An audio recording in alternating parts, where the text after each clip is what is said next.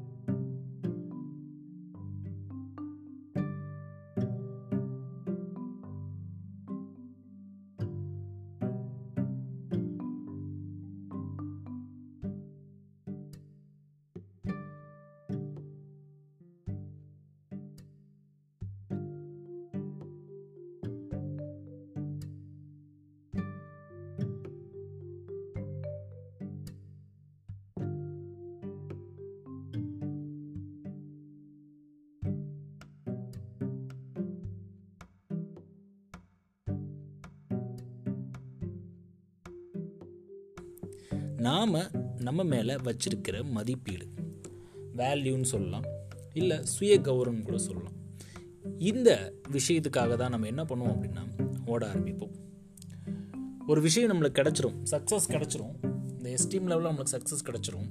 இந்த சக்ஸஸ் கிடைச்சதுக்கப்புறம் இந்த சக்ஸஸை தக்க வைக்கிறதுக்காக நம்ம ஓடிட்டே இருப்போம் பார்த்தீங்களா ஸோ இதுக்கு இந்த செல்ஃப் எஸ்டீம் ரொம்பவே யூஸ்ஃபுல்லாக இருக்குது நம்மளை மித்தவங்க மதிக்கிறாங்களோ இல்லையோ நாம் நம்மளை மதிக்கிறது ரொம்பவே முக்கியமான விஷயங்க.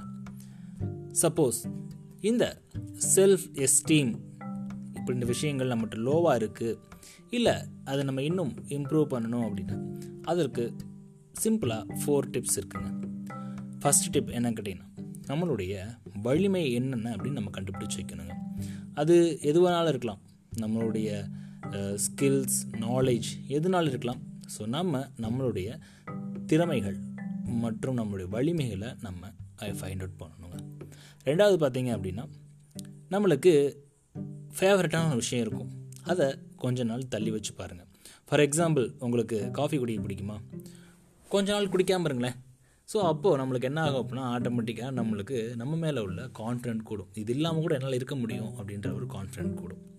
தேர்ட் ஒன் பார்த்தீங்க அப்படின்னா கண்ட்ரோல் நெகட்டிவ் செல்ஃப் டாக் அப்படின்னு சொல்லி சொல்கிறாங்க அதாவது அதுக்கு என்ன அர்த்தம் அப்படின்னா நம்ம எப்படி மற்றவங்ககிட்ட நெகட்டிவாக பேசுகிறோமோ அதேமாரி நம்மளுக்குள்ளே நம்ம பேசுகிறப்போ இந்த நெகட்டிவ் டாக்கை நம்ம வந்து கண்ட்ரோல் பண்ணணும் அப்படின்றாங்க. அது மட்டும் இல்லாமல் இந்த நெகட்டிவ் டாக் கண்ட்ரோல் பண்ணுறப்போ நம்மளுடைய தாட்ஸ் எல்லாமே எப்பயுமே பாசிட்டிவாக தாங்க இருக்கும்.